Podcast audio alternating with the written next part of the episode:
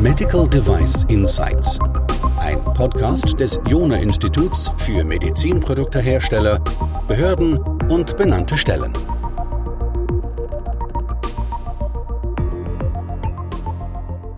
Möglicherweise haben Sie auch von dem Vorfall neulich gehört, wo ein Arztpraxishersteller ja versehentlich wahrscheinlich Millionen an Patientendaten nicht richtig geschützt hatte. Und das ist offensichtlich ein Problem mit der Vertraulichkeit der Daten, mit dem Datenschutz.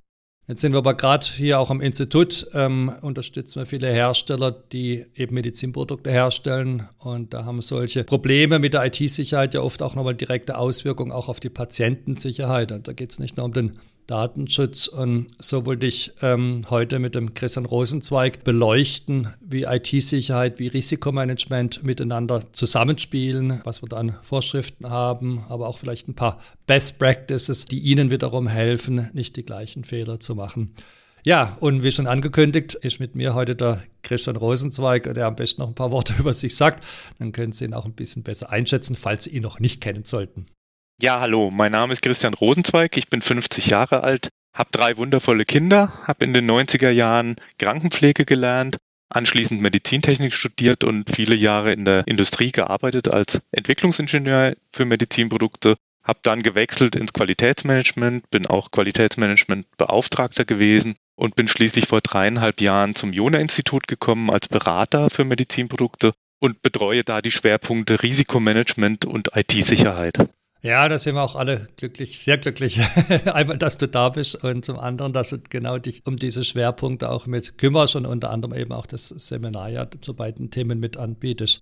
Ja, schauen wir mal vielleicht ein bisschen rein. Also was sind so typische Schwierigkeiten, mit denen jetzt die Hersteller im Bereich Risikomanagement, IT-Sicherheit immer wieder kämpfen? Was sind ja auch Dinge, die die benannten Stellen, die die Behörden regelmäßig bei denen kritisieren? Man könnte also sagen, ja, was für Probleme gibt es eigentlich da in dem Kontext? Ja, das sind ganz viele. Da muss man erstmal anfangen mit der Fragestellung, was sind denn überhaupt die regulatorischen Anforderungen, die ich erfüllen muss als Hersteller? Und da tun sich die Hersteller teilweise schwer. Beim Risikomanagement ist es noch relativ einfach. Da ist die harmonisierte Norm ISO 14971 schon seit vielen Jahren der Goldstandard. Beim IT-Sicherheitsthema sieht es ein bisschen anders aus. Da gibt es nämlich noch nicht diesen Goldstandard für Medizinprodukte. Da ist der Hersteller dann meistens mit einer Masse an regulatorischen Anforderungen konfrontiert, die mehr oder weniger verbindlich sind. Es gibt da jede Menge Guidance-Dokumente, Frameworks, äh, Normen und in dieser Masse muss er sich dann irgendwie navigieren und zurechtfinden und eigentlich bleibt für ihn immer das Gefühl, er hat irgendwas unberücksichtigt gelassen und scheitert dann an der Umsetzung, weil es einfach zu viel ist.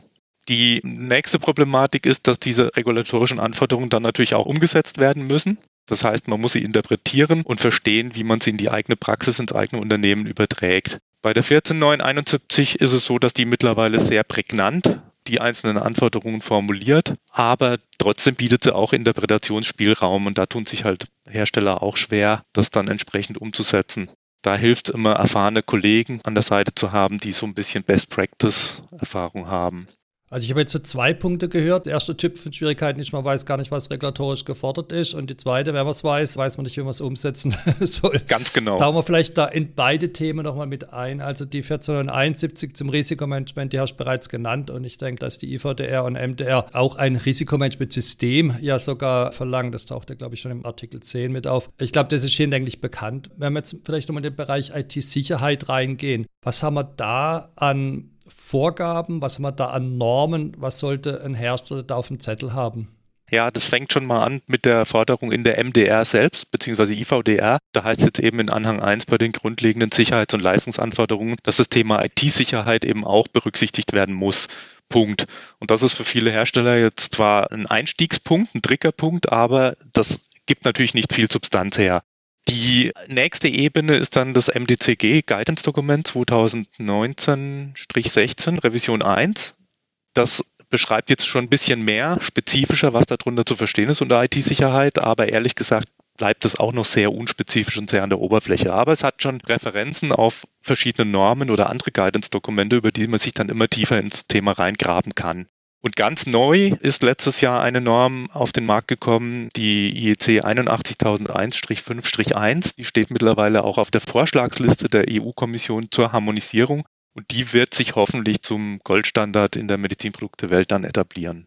Könntest du uns da ganz kurz so ein paar Punkte nennen, die jetzt diese neue Norm mit adressiert? Also, dass man einfach mal so ein Gefühl hat, was da gefordert wird? Ja, das Schöne an dieser Norm ist, dass sie sich so ein bisschen an der 62304, dem Softwarelebenszyklus, entlanghangelt. Das heißt, die übernimmt quasi das gleiche Grundkonzept des Entwicklungsprozesses und klingt sich da mit ihren Aktivitäten ein. Und die sagt dann zum Beispiel, wenn du Anforderungsmanagement machst, dann berücksichtige bitte auch die Anforderungen an IT-Sicherheit und dabei auch die IT-Sicherheitsumgebung, in der dein Produkt eingebunden ist und jonglier da so ein bisschen mit den Anforderungen, die du ans Produkt selbst aufstellst oder eben an den Betreiber richtest. Und das zusammen gibt dann eben dieses Sicherheitskonzept oder diese IT-Security-Capabilities des Produktes. Und dann geht es eben weiter über die Architektur, wo ich dann eben auch bestimmte IT-sicherheitsrelevante Gesichtspunkte wie ähm, dieses Defense in Depth Modell berücksichtigen muss, über die Implementierung hin zu den Tests. Und bei den Tests gibt es jetzt eben auch einen Blumenstrauß an neuen Tests, die bisher so nicht bekannt waren oder so nicht üblich waren. Penetration Test, Vulnerability Scanning sind dazu nennen oder Fast Testing, die kommen da jetzt eben noch neu dazu. Also neu im Sinne, äh, dass es regulatorisch Medizinprodukte spezifisch gefordert wird, weil in der IT-Security-Zähne ist es jetzt nicht so neu. Genau. Äh, aber eben neu halt eben, äh, dass es jetzt mal, dass man so konkret wird. Also was man jetzt schön hört, was du bereits berichtet hast, ist, dass die IT-Sicherheit eben nichts ist, was man reinprüft, sondern dass es über den kompletten Entwicklungs- oder muss man sogar sagen, äh, Produktlebenszyklus sind, gelebt werden muss. Also, dass wir in allen Phasen Aktivitäten haben. Vielleicht kleine Werbung in eigener Sache. Deswegen haben wir auch den IT-Security Guide, den wir ja gemeinsam geschrieben haben und den die benannten Stellen jetzt ja auch äh, bei sich verwenden, genau nach diesen Phasen wiederum sortiert, um vielleicht auch nochmal eine Stufe granularer oder prüfbarer zu werden, was diese Lebenszyklusaktivitäten mit angeht. Also ich glaube, das ist für Hersteller wirklich eine wichtige Erkenntnis, das, was du auch nochmal gerade gesagt hast, oder eine wichtige Sache, die sie im Kopf behalten sollten. IT-Sicherheit beginnt mit der Beginn oder vor Beginn der Entwicklung und nicht erst, wenn das Produkt gebaut worden ist und man dann schaut, ja, ist das überhaupt sicher.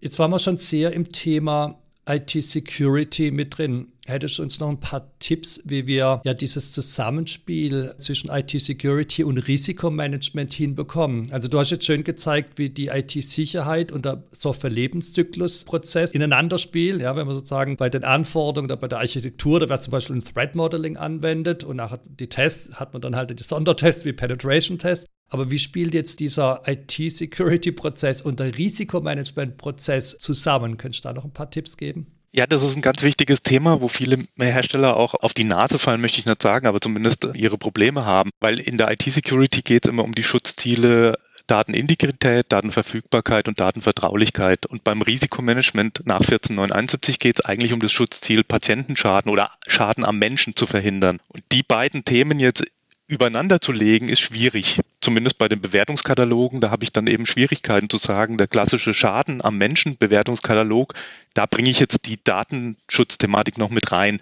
Und deswegen ist es sinnvoll, die beiden Bereiche aufzutrennen und zu sagen, ich habe einen Standalone-Risikomanagement-Prozess für die IT-Security und habe auf der anderen Seite das 14971-Konstrukt mit seiner eigenen Risikotabelle. Und jetzt erstelle ich eben auf Seite der IT-Security eine Risikotabelle entweder auf Basis des Threat Modeling, das du schon angesprochen hast, oder über andere Methoden wie dieses mehr FMEA-basierte Threat Risk Analysis Modell. Und die Risiken, die ich dabei finde, die übertrage ich eben in die Liste der IT-Security-Risiken, mache da auch einen anderen Bewertungskatalog, wie zum Beispiel einen CVSS-Score mhm. und definiere dann auch Maßnahmen und eine Risikoakzeptanz in dem Gebiet.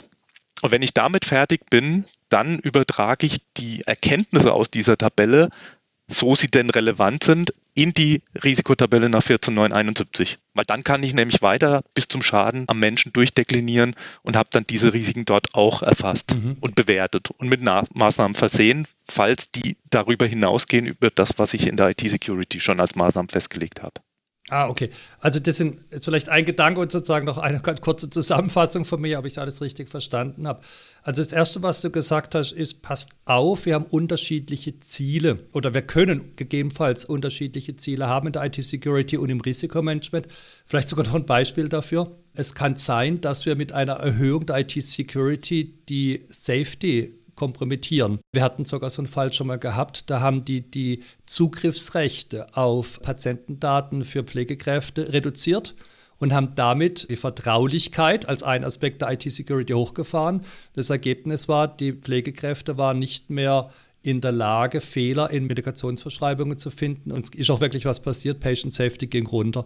Das heißt, die können sogar im Extremfall im Widerspruch stehen. Und in einer Norm, ich glaube, das ist die UL 2900-2-1, steht sogar so ein Konzept mit drin. Und die FDA hat es auch Breaking the Glass, also quasi wie so eine Art Feuermelder, wo man dann sagen kann, ich überschreibe jetzt alles, vergesst jetzt hier die, die Vertraulichkeit. Wir müssen hier jetzt um die Patientensicherheit kümmern. Also das ist, glaube ich, ein wichtiger Aspekt. Dann das Zweite, ähm, was du gesagt hast, war eigentlich, wie die beiden zusammenspielen. Und wenn ich dich richtig verstanden habe, haben wir auf der einen Seite diesen IT-Security-Prozess mit dem Ziel, IT-Sicherheitsrisiken zu identifizieren. Und die wiederum werden dann in den Risikomanagement-Prozess mit eingespielt. Und da schaut man ja, was wäre dann so ein Risiko oder eine Kompromittierung, was würde die Bedeutung der IT-Sicherheit für die Patientensicherheit. Kann man das so sagen? Ganz genau und es geht sogar noch einen Schritt weiter. Wenn man das MDCG-Dokument anschaut, dann sieht man auf der allerletzten Seite, dass da die beiden Prozesse gegenübergestellt sind, der IT-Security-Risikomanagement-Prozess und der 14971-Risikoprozess und dann sind da Pfeile dazwischen gemalt. Und das sind diese Bezüge, die man da hat. Ich schaue eben nach, hat ein Risiko aus der IT-Security auch einen Bezug zum Schaden am Menschen, dann überführe ich das. Aber es kann auch sein, dass eine Maßnahme im Bereich der IT-Security jetzt wieder eine auslösende Risikoursache ist für 14971 und umgekehrt kann auch eine Maßnahme im 14971-Bereich wieder ein IT-Security-Risiko mhm. bedingen.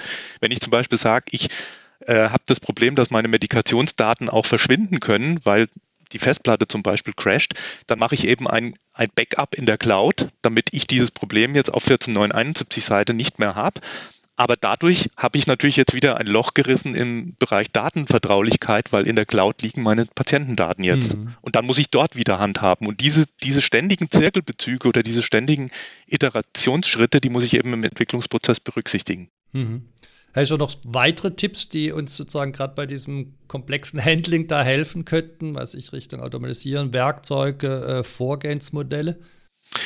Ja, das Wichtigste ist, ich habe eine Schnittstelle in den äh, Verantwortlichkeiten. Ich habe meistens ein Team, das sich um die 14971 Risiken kümmert. Der klassische Risikomanager ist da als Rolle benannt. Und auf der anderen Seite habe ich eben dieses Team der IT-Security-Experten.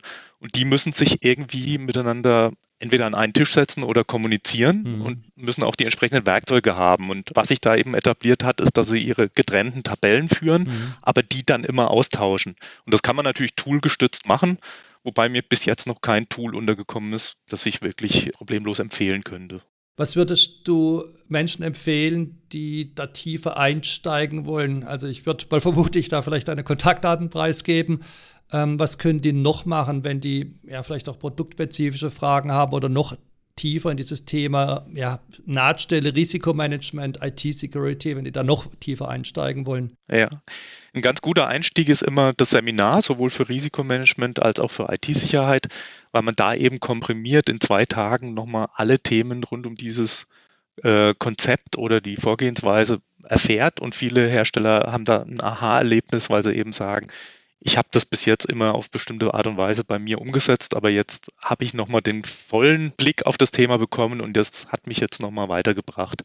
Neben diesen Seminaren können wir dann auch Workshops als Format anbieten. Dabei kann man interaktiv mit dem Hersteller zusammen seine Akten durchgehen, seine Vorgehensweisen besprechen, Fragen beantworten oder eben ganz neu Verfahren und Prozesse etablieren oder eben Akten erstellen, die dann auch konform bei der Zulassung verwendet werden können. Auch FDA, ja? Ganz genau. Da arbeiten wir auch international mit unserem entsprechenden Team zusammen, die, die auch in anderen Märkten etabliert sind. Und bei IT-Security haben wir ganz neu im Programm das Thema Penetration Tests. Das heißt, wir bieten dann auch operative Unterstützung bei der Durchführung das heißt, die Durchführung im Auftrag des Herstellers von Penetration Test oder Vulnerability Scanning als auch Risikoanalyse für sein Produkt. Und das ist jetzt eine Ergänzung unserer Dienstleistung in der Art und Weise, dass wir jetzt eben einen vollen, umfangreichen Service bieten rund um IT-Security. Ja, und das hat den Herstellern, die da waren, glaube ich, auch immer ziemlich gut getan, weil wir haben noch nie nichts gefunden. Also zum Teil waren das sogar katastrophale Fehler. Und müssen ja nicht noch jemand in der Tagesschau haben.